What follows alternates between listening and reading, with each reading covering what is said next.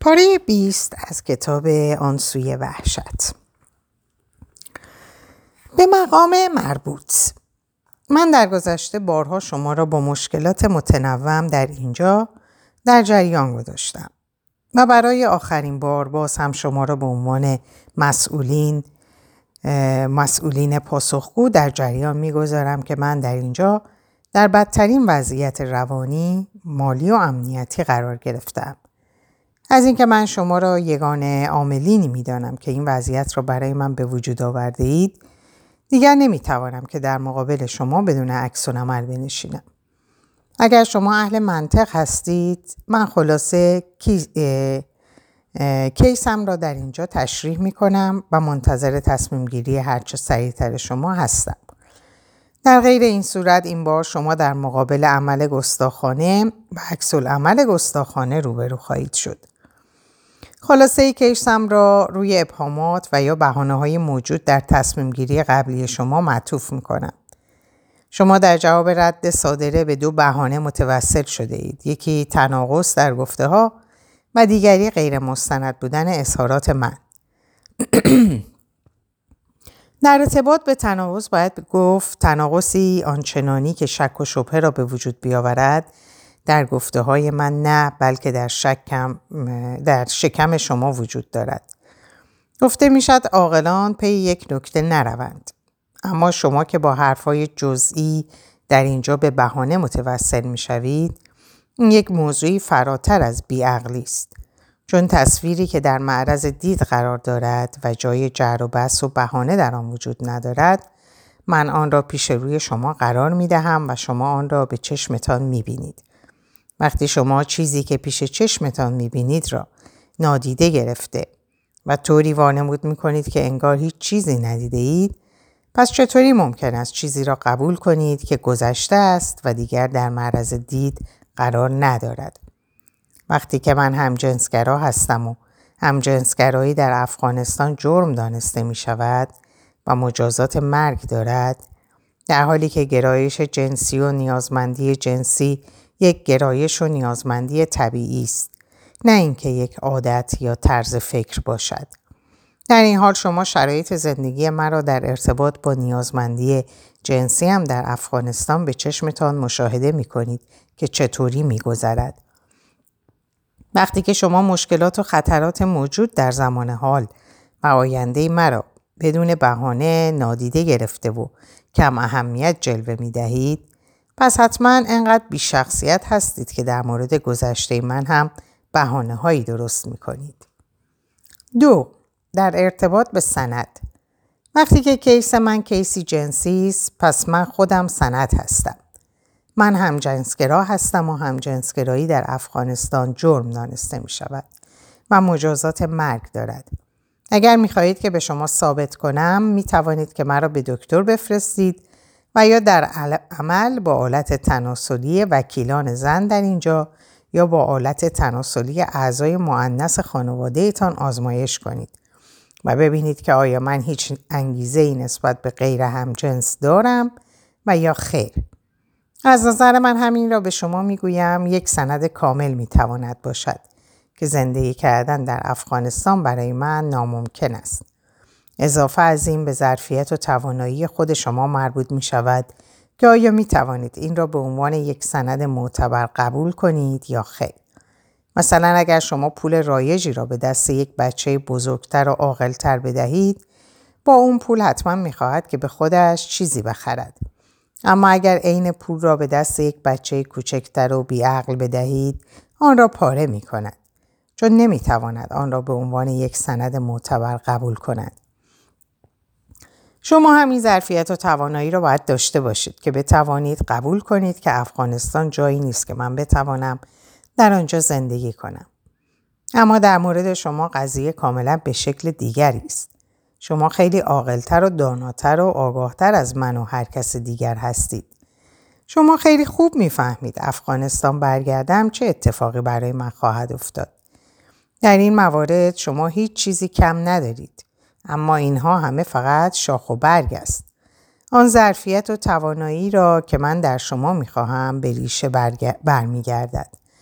در قدم اول شما نخستین صفت یک موجود زنده را باید داشته باشید. یعنی در اینجا شما نخست باید شرف داشته باشید که حتی یک ابتدایی ترین موجود زنده که تکسلولی و فاقد شعور هم باشد بیشرف نیست. چون وقتی که در بطن طبیعت زندگی می کند به قانون طبیعت احترام می گذارد و برخلاف قانون طبیعت عمل نمی کند.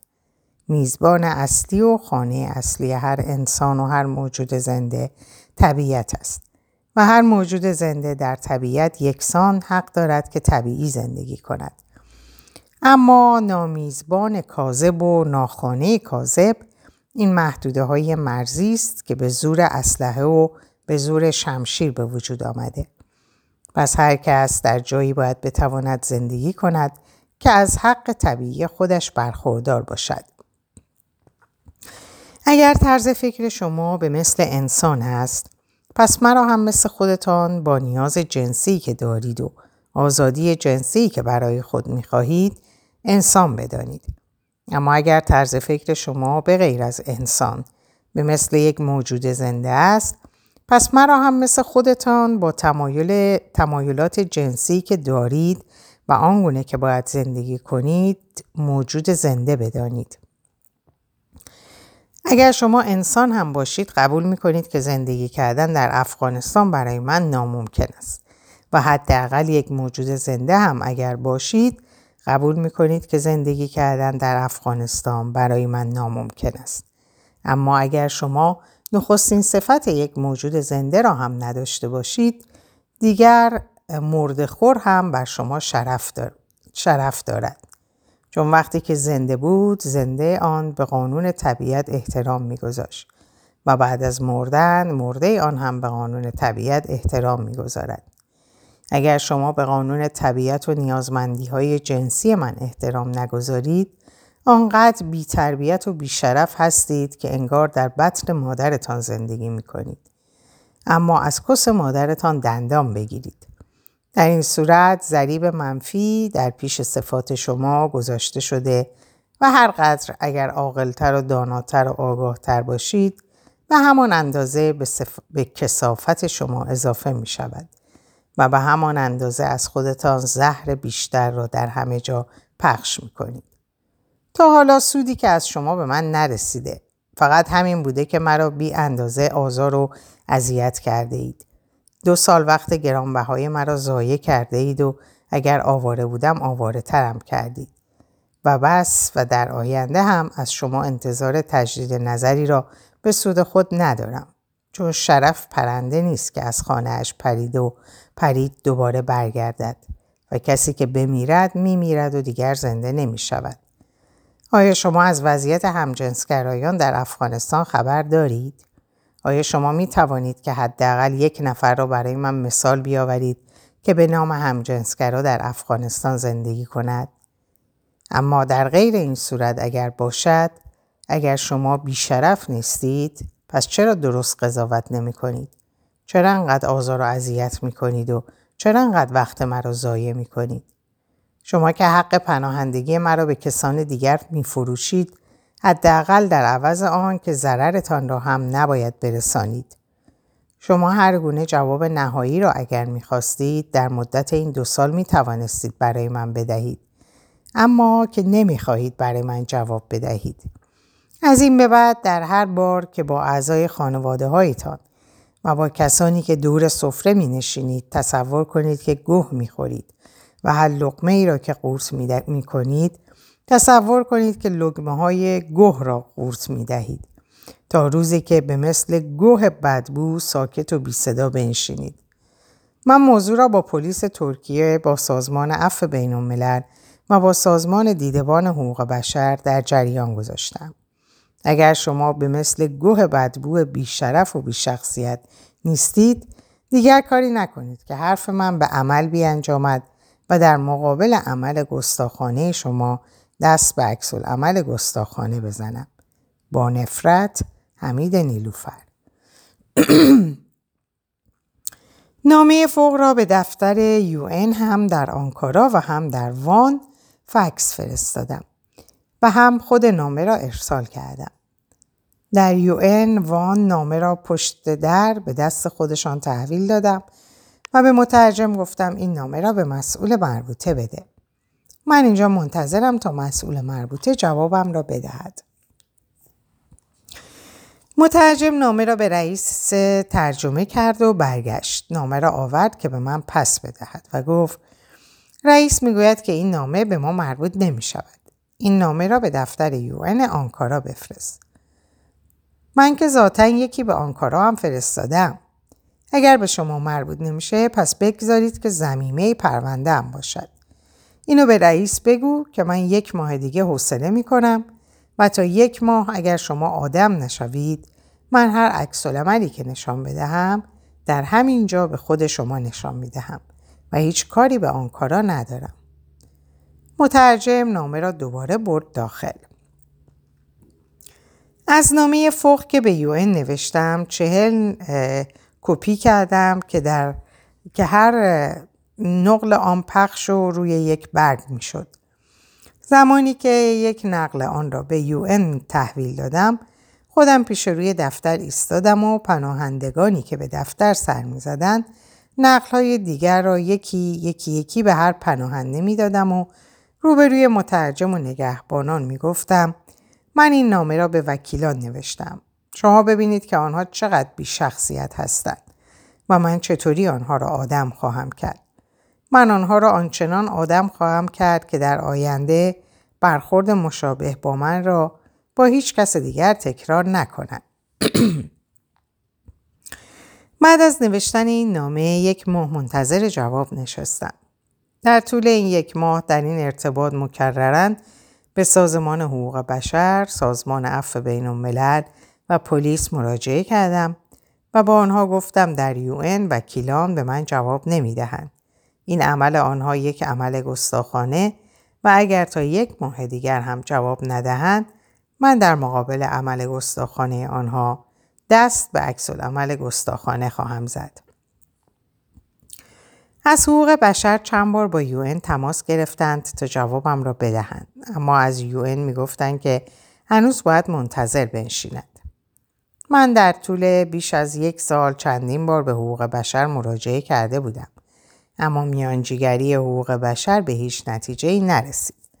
به حقوق بشر گفتم وکیلان آدم نیستند که منطق سرشان شود و من مجبورم که مثل خود آنها با آنها برخورد کنم. اما کاری که تو میخوایی بکنی راه حل نیست. تنها راه حلی که وجود دارد همین راه گفتگوست و ما کمکت می‌کنیم که زودتر جوابت را بدهند. اگر شما به جایی می‌رسیدید تا حالا رسیده بودید و تا حالا که به جایی نرسیده, نرسیده است از این به بعد هم به جایی نخواهد رسید. موضوع را با مدیر پلیس نیز در میان گذاشتم و گفتم که اگر وکیلان یون تا یک ماه دیگر آدم نشوند من آنها را آدم خواهم کرد و شما پیش از پیش بدانید تا بعدا نگویید که چرا من چه, چرا من چه کردم. مثل حیوان کاری نکنی که رد مرزت کنیم اگر قرار است که رد مرز کنید پس همین الان رد مرز کنید. من که آنها را آدم خواهم کرد. دعوایی که با یو داری چرا هر روز میای به ما میگی؟ برو به خودشون هر که می‌خوای بگو. به شما هم گفتم تا پیش از پیش بدونید که من چه خواهم کرد. موضوع را به سازمان عفو بین الملل نیز مطرح کردم و به آنها خبر دادم که اگر من کاری کردم شما نگذارید که پلیس رد مرزم کند. از اینکه بیشتر از یک سال با سازمان عفو بین الملل نیز در ارتباط بودم آنها به من گفتند حق با توست و مطمئن باش که پلیس رد مرزت نمی کند. چون پلیس هیچ پناهنده ای را رد مرز نمی کند و ما هم در جریان هستیم تا پلیس پناهندگان را رد مرز نکند. وقتی که یک ماه از ارسال نامه قبلی گذشت من یک نامه دیگر به شکل زیل نوشتم. به مقام مربوط بالاخره شما مرا مجبور کردید که من دست به اعتصاب بزنم. از اینکه عامل آغاز اعتصابم شد شما می باشید پایان بخش آن هم شما خواهید بود. شما که خود در اینجا مسئولیت را به عهده گرفته اید پس چرا کاری می‌کنید که با زندگی مردم و شخصیت خودتان بازی می‌کنید؟ اگر شما لجی با من دارید نه تنها با زندگی من بلکه با شخصیت خودتان لیز لج می‌کنید.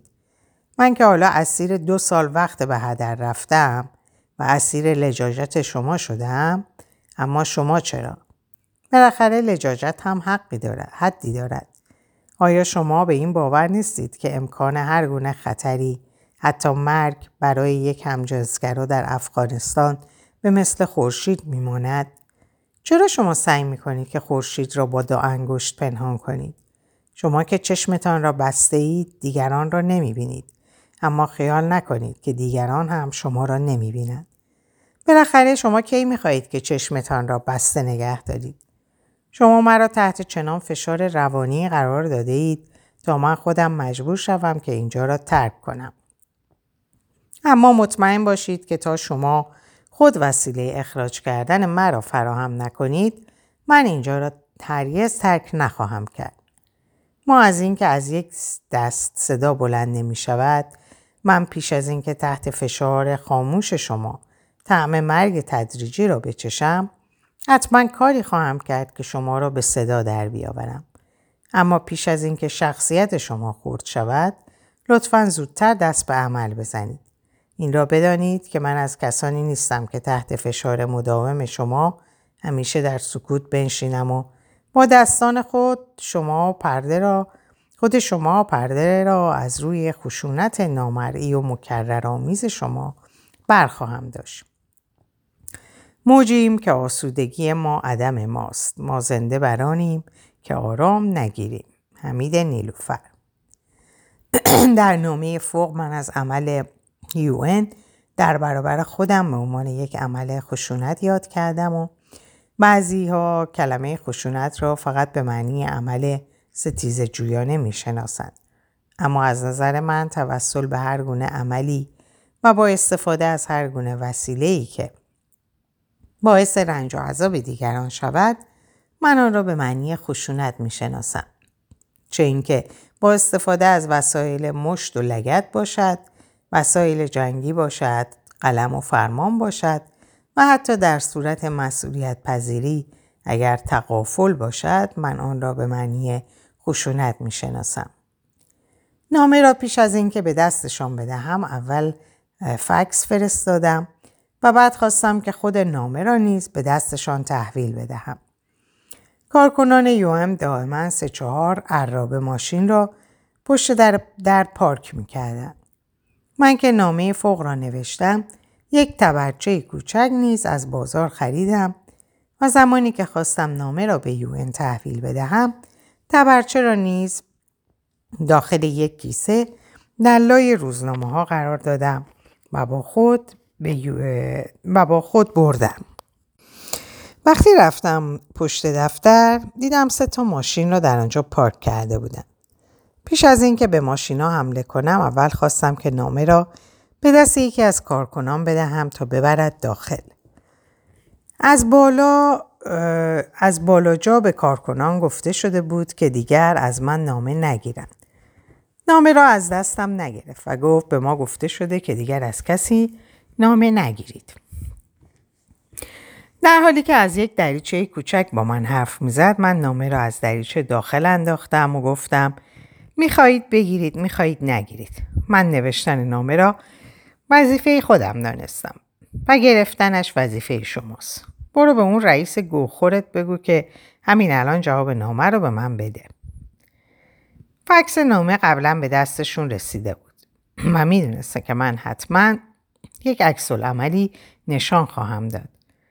به مجردی که نامه را داخل انداختم فورا دو نفر از افسران پلیس که مسئول امنیت یو بودن اومدن بیرون و با هیجان مرا زیر نظر گرفتن. به دستم نگاه کردن. دیدن که کیسه در دستم بود و روزنامه ها از داخل آن بیرون زده بود. اما تبرچه ای را که در لای روزنامه گذاشته بودم پیدا نبود. یکی از افسران پرس پلیس پرسید چی می‌خوای؟ نامه را دادم. منتظرم که جوابشو بیارن. برو جوابشو بعدا برات میدن. الان جوابشو نمیارن. تا جوابشو نیارن من همینجا منتظرم. اگه نیارن چه می‌کنی؟ اگه نیارن با سنگ می‌زنم شیشه های دفتر رو میشکنم. افسران پلیس نیز یه عمری منو میشناختن و همیشه دیده بودن که من با یون درگیر بودم. اونها هم حق رو به من می‌دادن و به همین خاطر موضوع رو جدی نگرفتن. در جوابم گفتن ما اینجا وظیفه داریم که به تو اجازه ندیم سنگ بزنیم. اگر جواب نامه رو نیارن می‌بینید که من چطوری سنگ می‌زنم. افسران پلیس دو سه ساعتی بیرون ایستادن تا من کاری نکنم.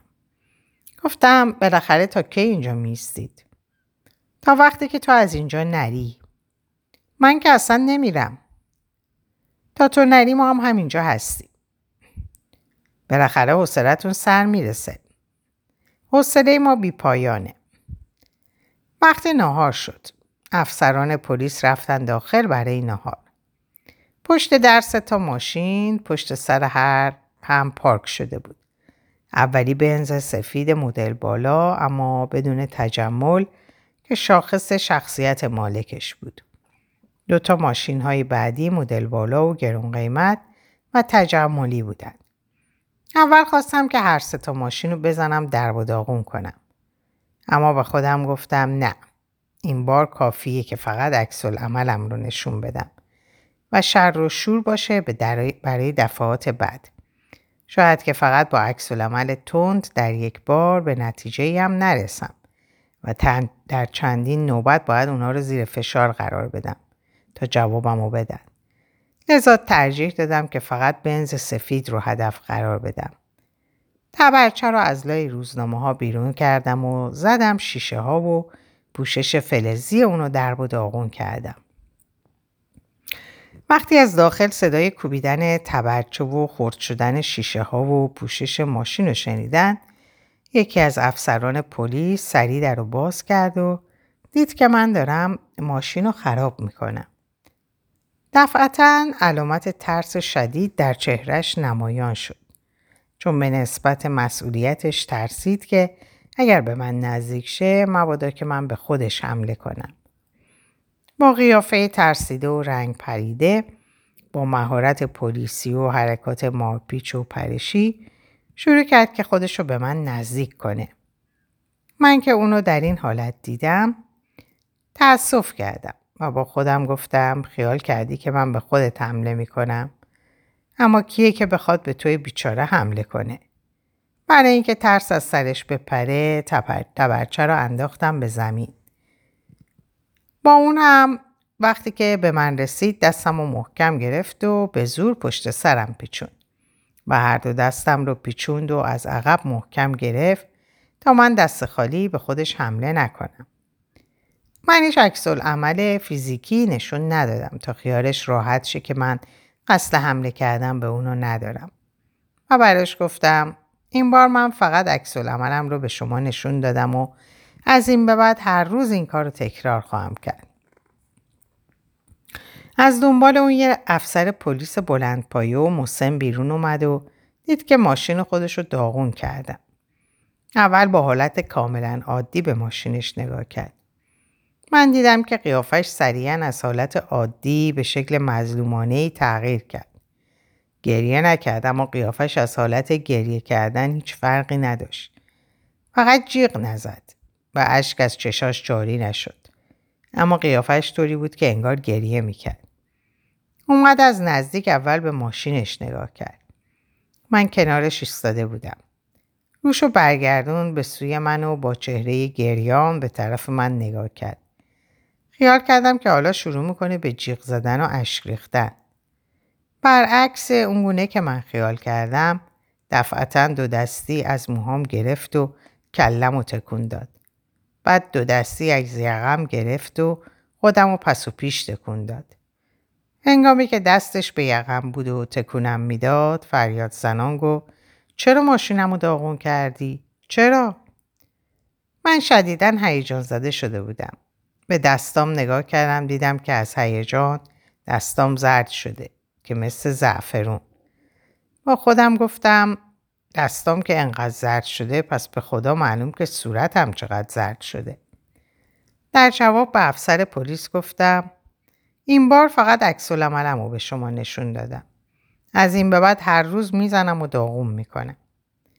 در حالی که اون در اوج عصبانیت بود فریاد زنان گفت ماشین منو چرا زدی داغون کردی؟ ماشین تو باشه یا هر کس دیگه برای من مهم نیست. هر ماشینی که باشه من می‌زنم و درب و داغونش می‌کنم. این ماشین مال منه می‌دونی یا نه؟ چرا ماشین منو خراب کردی؟ ماشین تو باشه که چی؟ تو ماشین منو خراب کردی. اگه ماشین خدا هم باشه می‌زنم خراب می‌کنم. بازم هر لحظه از یقم می‌گرفت و به شدت تکونم می‌داد و می‌گفت تو ماشین منو خراب کردی. منم در جوابش می‌گفتم اگه تو خدا هم باشی من می‌زنم ماشین تو خراب می‌کنم. افسر پلیسی که ماشینش رو خراب کرده بودم از همینجا تماس گرفت با کلانتری تا بیان و از نزدیک ولفل ببینن که من ماشینش رو خراب کردم. چند قطع عکس نیز از ماشینش گرفت تا در آینده سندی باشه که چه اندازه خسارت دیده. از کلانتری پلیس اومد دنبالم و افسر پلیسی که ماشینش رو خراب کرده بودم نیز با من رفت کلانتری. در کلانتری موضوع رو به معمورین شرط داد و اونها پرونده شکایت رو تشکیل دادن. افسر پلیس به یکی از مامورا گفت اومد پشت در در مظاهره کرد و به ماشین من حمله کرد. مامور برای اینکه منو به ترسونه گفت این یک عمل تروریستی بوده. الان پروندهش رو تشکیل میدیم که بفرستنش زندان. منم با خودم گفتم تو دیگه چقدر ساده ای که با این حرفت می‌خوای منو بترسونی. انگار خبر نداری که من خودم ختم روزگارم. ازم پرسیدن چرا ماشینش رو خراب کردی؟ من اعتصاب کردم. چرا اعتصاب کردی؟ چون دو ساله که منتظر جوابم یو این جوابمو نمیده.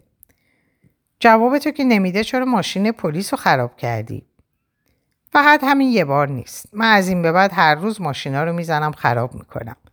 تا وقتی که یو این جوابمو نده هر روز اونجا حمله می‌کنم و شما هر روز منو در اینجا خواهید داشت. معمول به شماره تلفن دفتر مرکزی یو در آنکارا تماس گرفت و گفت یه پناهنده ماشین افسر پلیس رو خراب کرده و میگه تا روزی که یو جوابمو نده هر روز به یو حمله می‌کنه. شما کی جوابشو میدین؟ پرسیدن شماره پروندهش چیه؟ معمول شماره پروندهمو براشون گفت. اونا در جواب گفتن باید منتظر بشینه که نوبتش برسه. و جوابشو بگیره. وقتی که پرونده شکایت در کلانتری تشکیل شد هم از طرف شاکی توضیحات خواستند و هم از من. بعد از کلانتری منو بردن بیمارستان برای معاینات بدنی که آیا در وقت دستگیری پلیس منو کتک زده و یا خیر و آیا علائم زرموشت در بدنم وجود داره یا خیر چون در قانون ترکیه ممنوعه که پلیس مردم و مورد شکنجه و ضرب و شتم قرار بده. بعد هر دومونو بردن دادسرا. در اونجا دادستان نیز هم از شاکی توضیحات خواست و هم از من. دادستان از من پرسید چرا ماشینشو خراب کردی؟ به خاطر اینکه یو به من جواب نمیده. دو سال شده که مراجعه کردم. مشکلم هم مشخصه که من هم جنسگرا هستم. و در افغانستان مشکل دارم. اما با این حال به من جواب نمیدن و کسایی رو که مشکل مشخصی هم ندارند در ظرف یکی دو ماه قبول می‌کنن. اونا به من ضرر رسوندن که تا دو سال وقتم رو ضایع کردن که هیچ چیزی از وقت با, عرض با وقت با ارزشتر نیست. من به علت بدرفتاری یون از نظر سلامتی نیز متزرزر شدم و دچار مشکل عصبی شدم که از سلامتی هم هیچ چیزی با ارزشتر نیست. من بیشتر از این نمی‌تونم تحمل کنم و تنها امروز نه بلکه از این به بعد هر روز به یون حمله خواهم کرد تا وقتی که جوابمو بدن. می‌دونستی که ماشین مال ایشونه؟ نه خیر من نمی‌دونستم و دونستن و ندونستنشم برام مهم نیست. هر ماشینی که پشت در یون باشه من مالکش رو چه بدونم و چه ندونم می‌زنم و خرابش می‌کنم. دادستان به افسر پلیس گفت ماشینت مگه بیمه نداره؟ نه خیر ماشین رو بیمه نکردم. پس خسارت ماشینت به دوش یو میشه. به یو بگو که خسارت ماشین تو پرداخت کنه. در این ارتباط هم به دفتر یو در اینجا و هم در آنکارا نامه بنویس و درخواست پرداخت خسارت ماشین تو بکن. روز بعد دوباره رفتم پشت در یو تا ببینم نسبت به عکس دیروزیم چه نظری دارن. وقتی رفتم پشت دفتر تنها تغییری که در اونجا دیدم هیچ ماشینی رو پارک نکرده بودن. ساعت نه صبح بود. مترجم از سوراخ دریچه یا پناهنده حرف می‌زد. من انتظار داشتم که اگه نزدیک برم بیون که خودم چیزی بگم مترجم از تصمیم یون به من چیزی میگه. اما وقتی که نزدیک رفتم انگار نه انگار که مترجم منو بشناسه و اصلا به من نگاهی هم نکرد. با خودم گفتم اینا هیچ متوجه نشدن که من چی کردم. انگار پشه بود در کون گاوی نشست و گاو با دومش اونو دور کرده و دیگه هیچ خیالش هم نیست. می اندازه عصبانی شدم و باز با خودم گفتم وکیلان شاید که گاو باشن.